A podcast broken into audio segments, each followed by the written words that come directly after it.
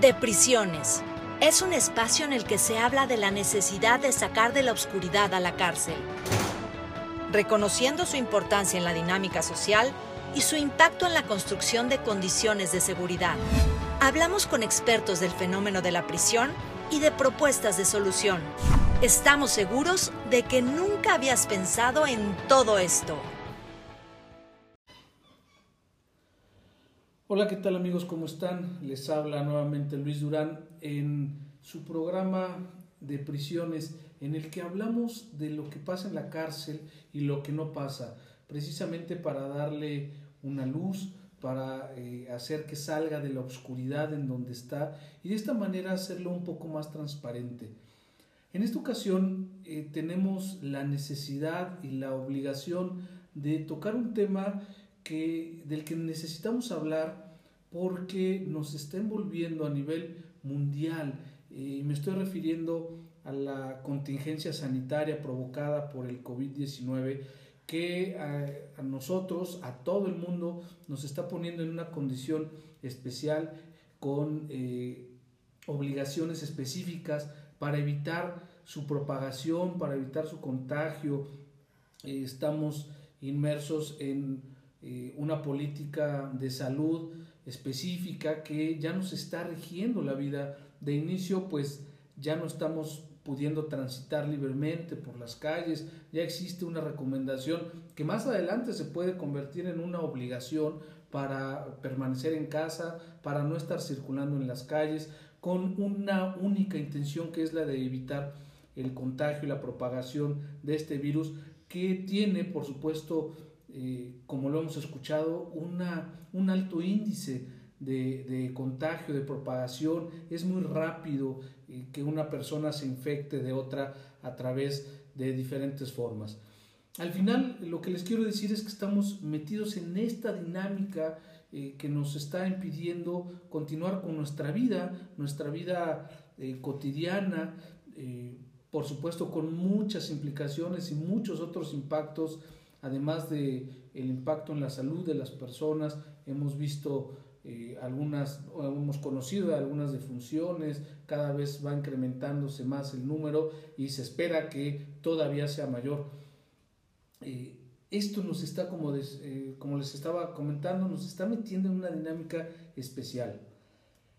En este programa en el que hablamos de las cárceles, del sistema penitenciario, tenemos que hablar de esto de este contagio, de esta amenaza, de esta eh, contingencia sanitaria al interior de los centros penitenciarios. Y para eso me da mucho gusto saludar, como siempre, a nuestro querido amigo Gustavo González Buendía, que es un especialista en materia penitenciaria y ya estuvo con nosotros en este podcast en el episodio de el director de prisiones, porque efectivamente él ha sido director de algunos centros penitenciarios en todo el país y por supuesto tiene muchísima experiencia y ahorita nos platicará acerca del manejo ideal de una situación así que este pues yo creo que no nos había tocado nunca en el país y en el mundo así. Eh, sin embargo existen eh, acciones que se deben implementar de inmediato y no sabemos si, si está pasando. En este programa vamos a hablar de eso vamos a hablar de lo que eh, está sucediendo al interior de los centros penitenciarios, qué fenómenos se presentan, cómo tiene que actuar la autoridad, cómo tiene que actuar la gente que está privada de la libertad y cómo tiene que actuar la familia que tiene a un integrante de ella en un centro penitenciario. Mi Gus, qué bueno que estás con nosotros, bienvenido nuevamente a este eh, episodio y este espacio de depresiones.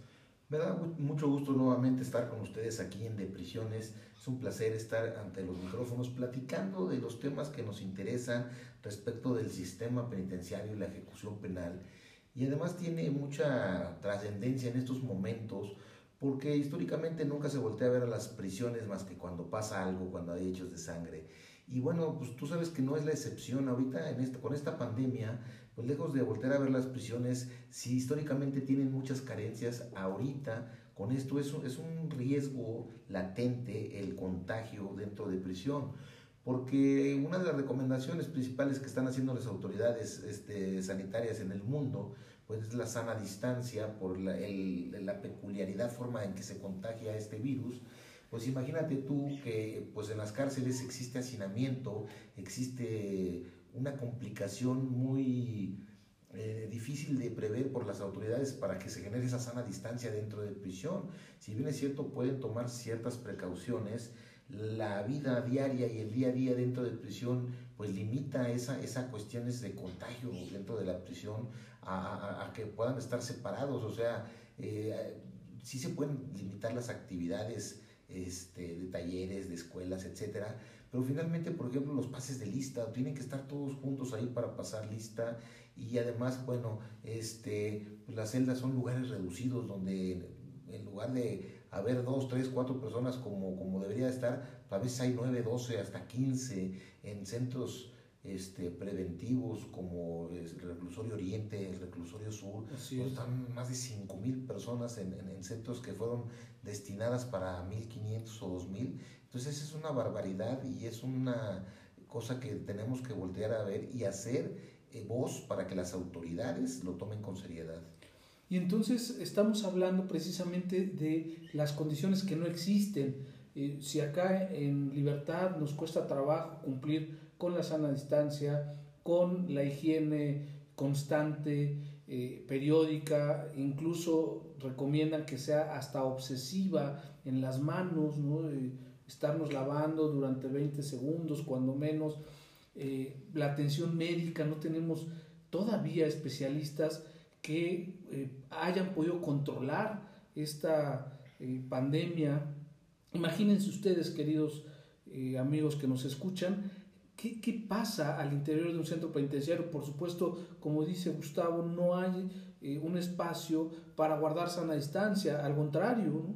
Eh, es un espacio generalmente en donde existe hacinamiento, eh, en donde eh, no hay un, un, espacio que sobre para lograr esta sana distancia. Por supuesto, los, en algunos centros penitenciarios no hay agua suficiente o el agua que se utiliza es un agua que está en algunos recipientes a los que tiene que acudir la persona privada de la libertad y con una cubeta llevársela, eh, no tenemos atención médica suficiente y, todo esto es lo que sabemos que ya está siendo difícil el manejo de esta pandemia al interior de los centros penitenciarios.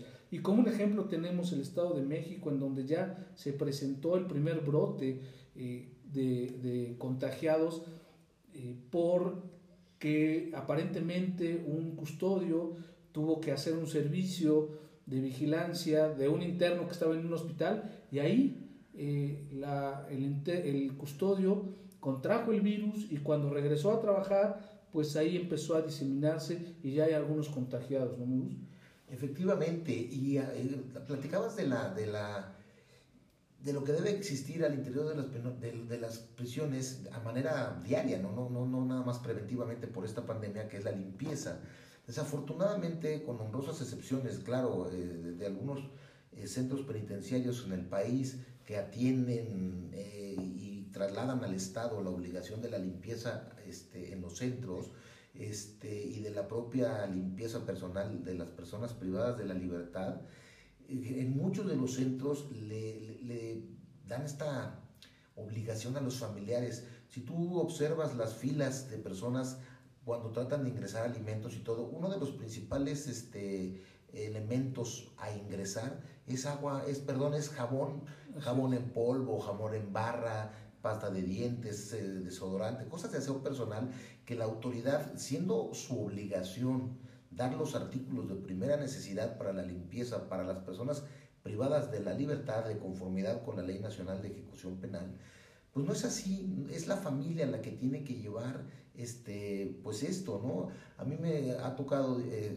presenciar muchos internos pues que no se bañan porque no tienen familia, se están robando el jabón, o sea, inclusive el jabón lo, apuestan hasta en la baraja, ¿no? Porque es un artículo de primerísima necesidad que es obligación de dar el Estado. Tú platicabas del problema que existe del agua corriente dentro de prisión.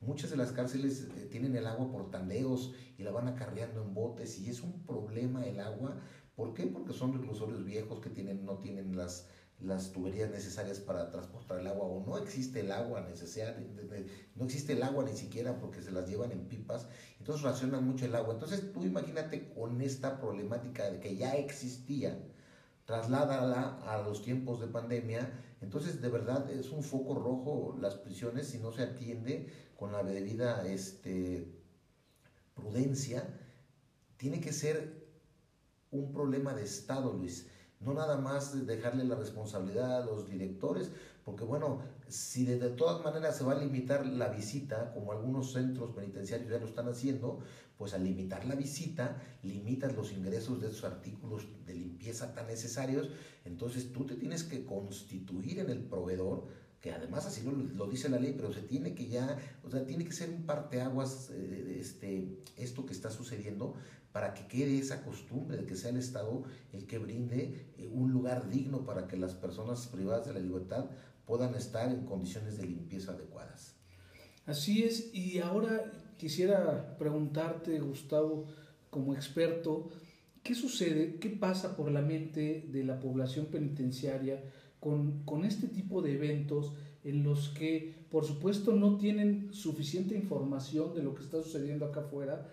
Eh, tienen esta necesidad de saber, de conocer eh, cómo empieza a surgir esta presión o esta tensión debido a que no se les informa o no se les informa correctamente o no es suficiente lo que saben y cómo puede repercutir en la vida cotidiana del centro.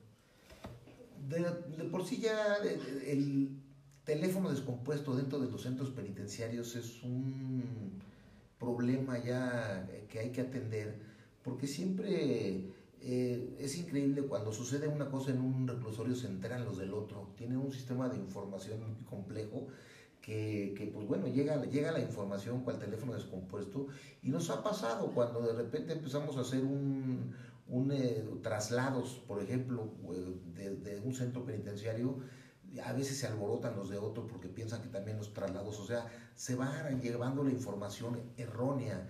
Entonces no va a ser eh, la excepción ahora con esto de la pandemia, como tú dices, la mala información que se dé. Eso aunado a la familia que los va a visitar. Tú imagínate ahorita con todas las noticias falsas que existen en redes sociales o charlatanes que empiezan a decir que si con el tonayán o con el alcohol se cura el coronavirus. O sea, hay tanta información falsa que esa información falsa a su vez lo llevan a, los centros penitenciarios vía la visita. Entonces la desinformación para las personas de, privadas de la libertad se duplica a, la que tenemos nosotros. Nosotros que estamos debidamente informados, pues luego también nos aparece en nuestras redes sociales este, noticias falsas. Entonces, bueno, antes de, creerla, pues nosotros podemos cotejarla en algunas páginas serias y todo, pero nos llega esa información. Entonces las, personas privadas de la libertad tienen esa psicosis de que qué va a pasar con ellos, se van a suspender las visitas, la suspensión para ellos, tú imagínate un confinamiento, nosotros estamos confinados en casa, de hecho estamos haciendo el, programa de manera remota, nosotros atendiendo la responsabilidad de estar en casa, pero ¿cómo, cómo puedes decir de repente cuando, cuando ya surja una, una, una problemática seria en prisión, es confinar a, los, a, a las personas privadas de libertad a sus estancias, a sus celdas? donde muchas veces son 9, 12, 15, dependiendo los, la problemática de cada centro en, en, la sobrepoblación que tenga. Y entonces, eso no, es lo, eso no es lo difícil, porque ellos están acostumbrados cuando hay emergencias, cuando hay motines, eh, pueden, pueden estar ellos sujetos a esa disciplina y no habría tanto problema con ellos. El problema es con la familia, más que todo, porque ya lo vimos en, en, en un, en un centro del Estado de México, donde se, se les amotinó la, las, las, visitas fuera de, de, eso, y entonces todavía sale la directora a tratar de calmar, incendiando un poco más los ánimos con sus, con sus palabras, que aunque digo, yo creo que salió de una, de una forma valiente y de buena fe, pero no fue, eh, no se tomó a bien sus palabras y entonces se alborotó la gente afuera. Y cuando las personas se alborotan afuera, también corre la pólvora hacia adentro y puede tener problemas de disciplina hacia el interior. Entonces, eh, eh, es un tema delicadísimo este de, este de la pandemia que la autoridad lo debe, lo debe de tomar en cuenta porque tenemos ya, eh, por mismas cuestiones de pandemia, ya tenemos ejemplos en otros estados sudamericanos, eh, Brasil, eh, Argentina, Chile, donde ha habido ya inclusive reyertas al, interior de los centros penitenciarios por motivo de la eh, supresión de la visita. Y entonces, este, inclusive en un régimen abierto en Brasil, si no me equivoco, se evadieron cientos de prisioneros que ya no quisieron regresar a, prisión después de las salidas permitidas que tenían ahí en ese régimen en libertad y pues por miedo a la pandemia, por falta de información y por falta de acciones de la autoridad de manera pronta y preventiva, pues entonces está teniendo problemas en todo el mundo, en los centros penitenciarios, en Estados Unidos, en India. Ha habido muchos problemas y estos problemas se han presentado antes de que la pandemia llegara a México. Entonces, obviamente, pues yo sé que hay muchas muchos temas que atender, pero el problema penitenciario no puede ser un tema menor porque se pueden desbordar las cosas, Luis. Sí, y para eso la autoridad debe tener una actuación eh, inteligente, estratégica, que eh, ojalá, ojalá eso pase, pero eh, por lo que se está viendo parece que no. Ahorita se ha atinado a promulgar o acelerar la promulgación de la ley de amnistía. Ayer tuvimos esta noticia en la que eh, se presenta en el Senado y se aprueba incluso ya la ley de amnistía que eh, se piensa que con esta se va a solucionar el problema de la contingencia sanitaria al interior de los centros penitenciarios al sacar a muchas personas abrirles la puerta, sacarlos y eh, darles la libertad. Pero esa no, es, esa no va a ser la solución.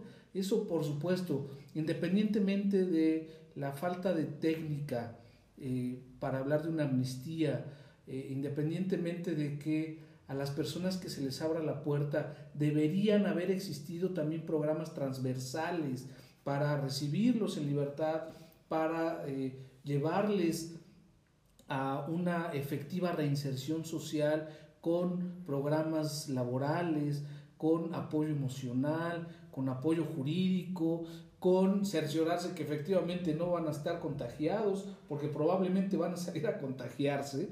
Eh, independientemente de esto, yo creo y estoy convencido, me que la, esta ley no es la solución para controlar una eh, emergencia sanitaria al interior de los centros penitenciarios. No quiero decir que no vaya a servir porque si se trata de salvar vidas, probablemente pues sacas a un número de personas de un lugar en donde están hacinados, probablemente se salven. Eh, porque si estuvieran ahí seguramente iban a ser contagiados y afectados por el virus. Pero no creo que sea la solución, eh, la solución definitiva y, no creo tampoco que se acerque a una mediana solución. Efectivamente, y además de que esta ley de amnistía pues no fue diseñada para prevenir o combatir o, tratar de mitigar la problemática penitenciaria o este, que se da en el país por el problema de la pandemia. Esta ley de amnistía, como todos sabemos, pues, fue, fue un proyecto este, de, campaña. campaña de Andrés Manuel López Obrador que ya se venía cocinando y simplemente se se apuró en el Senado porque en diciembre la Cámara de Diputados ya la había aprobado y ayer los senadores por mayoría este, aprobaron esta ley de amnistía que más que bien la apuraron, la aprobaron para, con, la, pues con el pretexto de esta pandemia. Sin embargo, esta ley de amnistía, como les decía, que es un proyecto de López Obrador que nació para liberar personas que cometieron delitos en condiciones de vulnerabilidad y cuya población se ha acelerado pues, por esto del coronavirus, ¿no? Entonces, esto pretende que a, cierta, a cierto grupo de la población penitenciaria se le conceda su libertad, pero según las propias estadísticas que se manejaron, van a ser susceptibles de, tener beneficio de esta ley unos 6.000 personas privadas de la libertad. Sí, cuando mucho. Cuando mucho. O sea, y de esas 6.000, puede que no reúnan algún requisito, pero vamos a, vamos a poner que los 6.000 puedan liberarse. ¿Qué porcentaje representa esto del total de personas privadas de libertad en el país? Muy poco, no llega ni siquiera al 3%. Tenemos alrededor de 220 mil personas privadas de la libertad en todo el país. Sacar 6 mil no representa absolutamente nada para ayudar a la pandemia. Ahora, no estoy diciendo que tengamos que liberar eh, este, personas privadas de la libertad. A mí lo que me preocupa es que se atienda el problema. Y el, el problema no necesariamente se resuelve con liberar personas privadas de la libertad. Tenemos que escuchar todas las voces. Hubo un pronunciamiento muy reciente por la, eh, por la sociedad, la Asociación de, Abogados, la barra, la barra Mexicana de Abogados, gracias, donde dicen que no están de acuerdo en que se liberen personas privadas de la libertad o que hay que atender muchas cuestiones para ver esto. Yo estoy totalmente de acuerdo con eso. Yo lo que opino es que sí se pueden liberar ciertas personas para mitigar esta cuestión del contagio, pero pues esas eh, eh, se pueden ir a prisión domiciliaria y de manera temporal solamente. Es más, me conformo, Luis, con que los jueces de ejecución saquen todos los temas que tienen pendientes. El sistema penitenciario, el sistema de ejecución penal con los jueces de ejecución nació sin rezago, Luis. Sí, carga cero. Carga cero. Yo como litigante en estos temas, que me dedico mucho al litigio en, en materia de ejecución, me he topado con una, con una justicia tardía eh, para, para que un juez me, me dé una libertad anticipada, se tarda meses y meses y meses en el propio procedimiento que se supone que es oral y sumario. Entonces, la verdad, este, pues no, porque pues son jueces que no están preparados y no tienen conocimiento de las cuestiones de ejecución penal. Son jueces que se nombraron al amparo del Poder Judicial, que contaban con carrera judicial y les dijeron, pues tú vas a ser juez de ejecución simplemente se abrieron las plazas y, y, los mandaron. y los mandaron para allá sin previa preparación, aunque bueno, en algunos estados sí los han estado preparando, pero todavía no tienen esa concepción de esta problemática.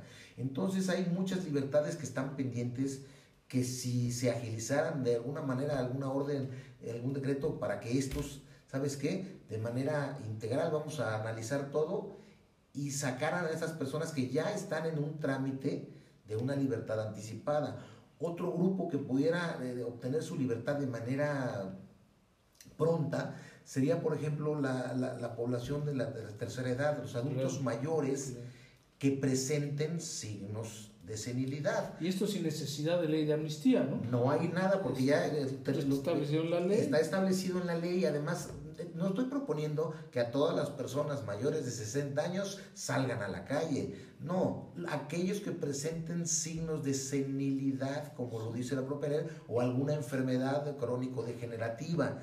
Entonces es una población bastante importante que sumados a la, amnistía de López Obrador, que no fue diseñada, repito, para contener la pandemia, más una... Eh, una eh, política penitenciaria que, que, de la mano del Poder Judicial agilizara los procesos ya abiertos de ejecución eh, con posibilidades de algún beneficio de libertad anticipada, entonces sí ya podríamos juntar un universo de 5 o 6% de personas privadas de la libertad que obtendrían su libertad conforme lo marca la ley, sin desatender a las víctimas. no es. abrirle la puerta nada más por el peligro de contagio, porque como bien dicen algunos críticos, bueno, ¿y que afuera no van a salir a contagiarse? Lo comentaste tú hace rato. Entonces digo, aunque yo siempre defiendo la postura en el sistema penitenciario, siempre es en el marco de la ley. Entonces sí tenemos los mecanismos en la propia Ley Nacional de Ejecución Penal, donde inclusive hay libertades por política penitenciaria, libertades anticipadas por criterios de política penitenciaria. Entonces, eh, si se hiciera un estudio bien, de manera integral, responsable, con apoyo de, especialistas, sí pudiera despresurizarse mucho la, la, cuestión de la, de la presión. Y repito, no nada más es sacarlo, porque si podemos hacer muchas cosas sin que las personas salgan de prisión, es. decir, atender las cuestiones de limpieza, este, eh, atender la, la, problemática de prisión por prisión, porque hay unas grandes, unas chicas, de ver cómo no están todos juntos, de qué manera apoyar con más funcionarios penitenciarios para que pasen lista en sus celdas, en fin, no sé, puede haber muchas cosas, pero sí se tendría que atender el problema y no dejar hasta que suceda una tragedia. Así es, mi Gus. Incluso existe un documento que son los estándares avanzados de Naciones Unidas para el sistema penitenciario mexicano, eh, publicado en marzo del 2020 precisamente por la ONU, eh, que emite algunos lineamientos que tiene que seguir la autoridad penitenciaria para beneficiar a diferentes sectores o diferentes grupos que están vinculados con la cárcel. Por supuesto, el primer grupo son los privados de la libertad y entonces la ONU recomienda a la administración penitenciaria que eh, tenga espacios para separar a las personas que están contagiados eh, o que tienen sospecha de contagio para tener un tratamiento específico. También recomienda que exista los, eh, el personal capacitado, o sea, médicos y enfermeros para tratar a estas personas, para poder enfrentar esta contingencia al interior de los centros penitenciarios. Otro grupo que recomienda la ONU atender es precisamente a los trabajadores penitenciarios, que ellos también se están enfrentando todos los días con una población que en el momento en que se infecte, pues van a adquirir un riesgo importantísimo. Pueden ser ellos también contagiados por la población penitenciaria si es que ya hay un brote al interior. Entonces la ONU también pone atención o le pide a las administraciones penitenciarias poner atención a este grupo también que participa o está involucrado en el sector penitenciario. El tercero de los grupos eh, se refiere a las visitas, a los familiares, a los amigos, a las personas que van a ir a visitar a, un interno, a una persona privada de la libertad, a un centro penitenciario. Y por eso es que se están eh, limitando los horarios de visita, los días de visita, e incluso en algunos centros penitenciarios ya se suspendió la visita y para eso eh, ya algunos centros penitenciarios han implementado eh, instrumentos, instrumentos o plataformas para que exista esta visita virtual a través de eh, videoconferencias, eh, pueda existir o permanecer este vínculo entre el privado de la libertad y el exterior a través de su familia. Y el cuarto grupo que también recomienda la ONU atender son las, los niños que viven en prisión con sus madres, porque ellos también son eh, una población vulnerable dentro de, este, de esta pandemia que estamos eh, presenciando y viviendo en estos momentos. Pero este es un documento que emite la ONU. Por supuesto es un ideal, es algo que nos recomienda realizar. Sin embargo, yo creo que no nos va a alcanzar por el tiempo, por el presupuesto, por el conocimiento y por el interés de la autoridad para atenderlo de esta forma, cumplir con este mínimo de medidas que nos está recomendando la ONU. Sí, y además de ello, Mire, público que nos escucha, cuando nosotros hablamos de, si usted no tiene mucho acercamiento con cuestiones de, de, prisiones y de cárceles, cuando usted oye la palabra cárcel, reclusorio, prisión, siempre se imagina o nos llega a la mente por asociación, pues lo que vemos en las películas, Luis, las torres de vigilancia, siempre vemos grandes reclusorios con rejas que se abren solas, con grandes pasillos y celdas. Entonces, bueno, sí, efectivamente hay prisiones que existen de esa manera y de, hecho pues ahí se, se, hacen locaciones.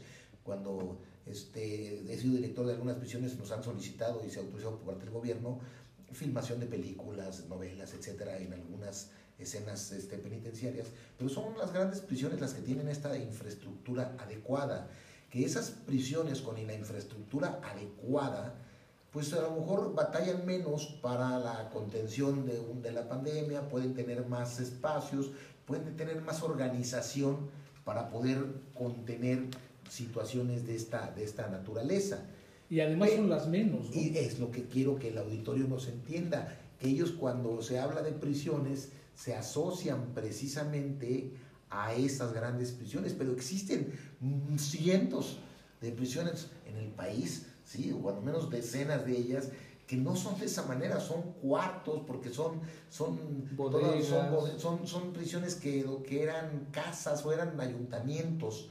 Este, aquí en Puebla tenemos varias de esas que eran, eh, pues eran las, los cuarteles generales de la policía, en fin, son lugares que no son adecuados en arquitectura penitenciaria y no son como las prisiones que ustedes amigos del auditorio se imaginan. Entonces, eh, cuando nosotros hablamos de sistema penitenciario, generalizamos. Es un problema que existe en el país y hay muchas prisiones que no tienen la infraestructura adecuada ni siquiera para recibir a la visita. Entonces, este, hay colegas, compañeros que ya están eh, como directores de prisiones dando teleconferencias y, y, tienen la tecnología o usan sus centros de cómputo para que la, la, visita sea por videollamada. Hay centros que no tienen ni siquiera la computadora, apenas llega una máquina a escribir la secretaria y están con 150, 180 personas privadas de la libertad que su familia requiere verla y pues bueno, no tienen lugares ni siquiera para recibir la visita, son patios, son patios de casa con coladera al centro y entonces ahí improvisan mesas de madera y ahí se hace el lugar de la visita. De día, eh, ordinariamente son los talleres, de noche, patio y el sábado y domingo día de, este, de, día de visita. Son patios de usos múltiples. Entonces imagínense ustedes, hay muchas prisiones que tenemos así en México entonces no tiene la capacidad para poder resolver un problema. Por eso necesitamos a partir de esto sacar también muchas conclusiones de las necesidades que hemos eh, por tantos años luchado en que la infraestructura penitenciaria debe de adecuarse. Entonces no son palabras menores, no es para que los internos estén más cómodos, no es para que las personas privadas de la libertad tengan una casa más bonita donde estar, no, son cosas de imperiosa necesidad como lo estamos viendo ahorita en un problema de pandemia, pues no tener una cárcel que no es con la arquitectura eh, penitenciaria adecuada, va a sufrir más que otra. Una cárcel en un motín que no tenga la infraestructura penitenciaria va a tener más riesgo que otra de que se le calen muros, de que se le vaya, que se le salga de control, que haya más muertos. ¿Por qué? Porque las prisiones son diseñadas para ese fin, para la contención en algún motín, como las mallas de seguridad que se van haciendo y van rompiendo o van creando círculos de seguridad, etc. Pero al no tener eso, siempre es una problemática. Entonces, por eso insistimos en que el Estado y la política penitenciaria que, genere el Estado no nada más debe de ser de, contención y de, de, tenerlos ahí, que no pase nada hasta que pase. Y de ocurrencias. De ocurrencias. Debe de haber una planeación. Ya lo decía Elías Newman, ¿no? Hablaba mucho de la, de la eh, arquitectura penitenciaria, del personal idóneo, capacitado. Eh, por supuesto, nada de esto, queridos amigos, existe o no no en todos los lugares, o mejor dicho, en muy pocos lugares existe eh, todas estas condiciones ideales o cercanas a lo ideal. Quisiera preguntarte, mi gusto, en esta parte, ¿cómo, ¿qué representa o qué importancia representa la comisión intersecretarial que pues, no, es, no existe? Sabemos que en muchos estados del país no existe su constitución o en algunos ya se constituyó, pero no opera. ¿Qué importancia reviste para la atención de esta contingencia sanitaria la Comisión Intersecretarial?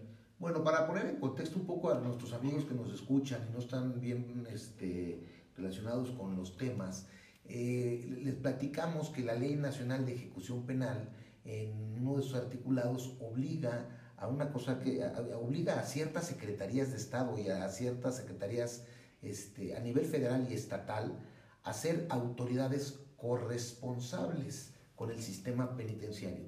¿Qué quiere decir esto? Después de también años de luchas y de, quejas en el abandono que se tenía el sistema penitenciario, en la nueva legislación, este, a raíz de la reforma que hubo, tan importante, se crean lo que se llaman autoridades corresponsables. Les explico qué son, amigos son autoridades de la, del propio Estado como la Secretaría de Salud, la Secretaría de Educación Pública, la, la Secretaría de Economía, por mencionar solo algunas, que se ungen o se tienen, o tienen la obligación de ungirse como apoyo para el sistema penitenciario, autoridades corresponsables. Quiere decir que tiene que haber una corresponsabilidad entre estas autoridades y el sistema penitenciario. Y les pongo el ejemplo de las que les señalé, por ejemplo, la Secretaría de Economía eh, de, cada estado o la federal tiene la obligación de generar empleos hacia el interior del centro, coordinarse con el sistema penitenciario para coordinar empleos, este, eh, talleres, todo lo que se refiere a lo que marca el artículo 18 constitucional, que es trabajo y capacitación para el trabajo. La Secretaría de Salud pues bueno, ahorita eh, con el tema de la pandemia tiene que ser autoridad corresponsable y darnos los apoyos correspondientes, mascarillas, gel antibacterial, todo lo necesario. ¿sí? E inclusive la propia ley les obliga para que en sus presupuestos tomen en cuenta lo que tengan que hacer para ser autoridades corresponsales del sistema penitenciario. Y así todas, de una manera enunciativa, más no limitativa, se hacen responsables. ¿Para qué? Porque históricamente las cárceles y el sistema penitenciario solo dependíamos del presupuesto que nos diera el, el Estado para eso nada más. Pero ahorita sí eh, la ley toma eso de que todas las autoridades deben ser corresponsables, porque es una función del Estado evitar la reincidencia y lograr la reinserción social de los individuos al interior. Y bueno, de la pregunta que tú me hiciste, la comisión intersecretarial es una que debe de hacerse y que la forman todas las autoridades corresponsables, que tienen que, reunir, tienen que reunirse con una cierta periodicidad para ver qué problemática tiene el sistema penitenciario y de qué manera lo pueden ayudar. En muchos estados ya está conformada, pero está inoperante. Simplemente eh, pasaron lista y dijeron, ya la tenemos conformada, pero simplemente no ayuda, no, no hacen absolutamente nada. Ahorita deberían de estar reunidos inclusive en carácter de emergente, Y permanente. y permanente en esa comisión intersecretarial para ver qué está pasando con el sistema. Entonces son cuestiones que, que creamos en la Ley Nacional de Ejecución Penal con la finalidad de que opere bien el sistema pero como siempre, pues no, no, no se reúnen, no dan presupuesto. He entrado de colegas que le dicen, oye, autoridad de salud, es que tú tienes, no es que yo no lo tengo en el presupuesto, pero pues tienes la obligación de tenerlo. Entonces seguimos batallando con lo mismo, los insumos médicos, todo nos lo tiene que dar el sector salud como autoridad corresponsable. Entonces, este, pues esta, esta puede ser una, una, también una gran oportunidad para que las autoridades que no confían o que no saben ni siquiera, como tú dices, sacando de la oscuridad al sistema penitenciario, porque pues, está en la oscuridad, siempre somos los olvidados de los olvidados. Eh, los propios, este, el propio sistema ejecutivo diga, oiga, pero pues hay una comisión intersecretarial, vamos a echar mano de ella para que varias voces especialistas den la solución a las problemáticas que surgen dentro de prisión. Así es, mi bus, y eh, queridos eh, amigos que nos escuchan, se nos termina el tiempo, eh, siempre que hablamos de esto, el tiempo vuela. Eh, desafortunadamente estamos llegando a la conclusión de este episodio, pero les prometo que seguiremos hablando con este eh, gran amigo y especialista en el sistema penitenciario. Como les decía, es un invitado permanente debido a sus actividades no lo podemos tener todo el tiempo, pero eh, lo comprometo en este momento para continuar hablando de esto y de la actividad del Poder Judicial, de la, de la judicialización de la pena, cómo es que tiene que eh, implementarse, desahogarse, y además en estas eh, condiciones emergentes de salud, cómo pueden actuar, cómo puede ayudar el Poder Judicial para eh, controlar o mitigar en lo posible el efecto o el golpe que esta pandemia puede eh, implicar para el sistema penitenciario. Queridos amigos, tenemos que, eh, dejar los micrófonos.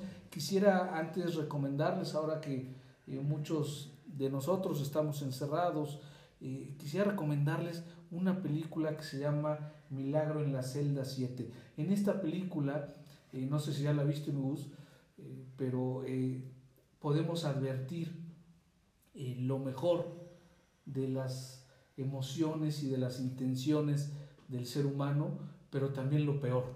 Sí, la vi, lo que las lágrimas me permitieron ver. claro, sí, así es, es una película que pueden encontrar en la plataforma de streaming Netflix que eh, pues, la mayoría de nosotros podemos tener. Eh, en esta película, como les decía, se trata obviamente de una persona privada de la libertad, pero con condiciones específicas y con una historia específica en la que de verdad vemos la bondad del ser humano y la maldad también del ser humano, además del arrepentimiento que por ahí se ve. Eh, querido Gus, no sé si quieras dejar algún mensaje o alguna conclusión de este episodio. Claro que sí, a las autoridades un llamado, estamos a tiempo de evitar una desgracia, espero que, que, no se llegue a dar, porque todavía tenemos, estamos en tiempo de la prevención. Pues con esto, esta recomendación y un llamado eh, a las autoridades y también a la sociedad para eh, sumarnos y evitar que tenga un impacto aún eh, mayor en la sociedad y en las cárceles que también forman parte de la sociedad, es un sector social. Con esto nos despedimos para vernos eh, y escucharnos la próxima semana en un nuevo episodio de Depresiones. Muchas gracias Gustavo por acompañarnos, gracias a ustedes por escucharnos. Un placer, hasta luego. Si te gustó este podcast, compártelo. Búscanos en Facebook como Deprisiones y en Instagram de Prisiones. Y si quieres escribirnos, hazlo a deprisionespodcast.gmail.com.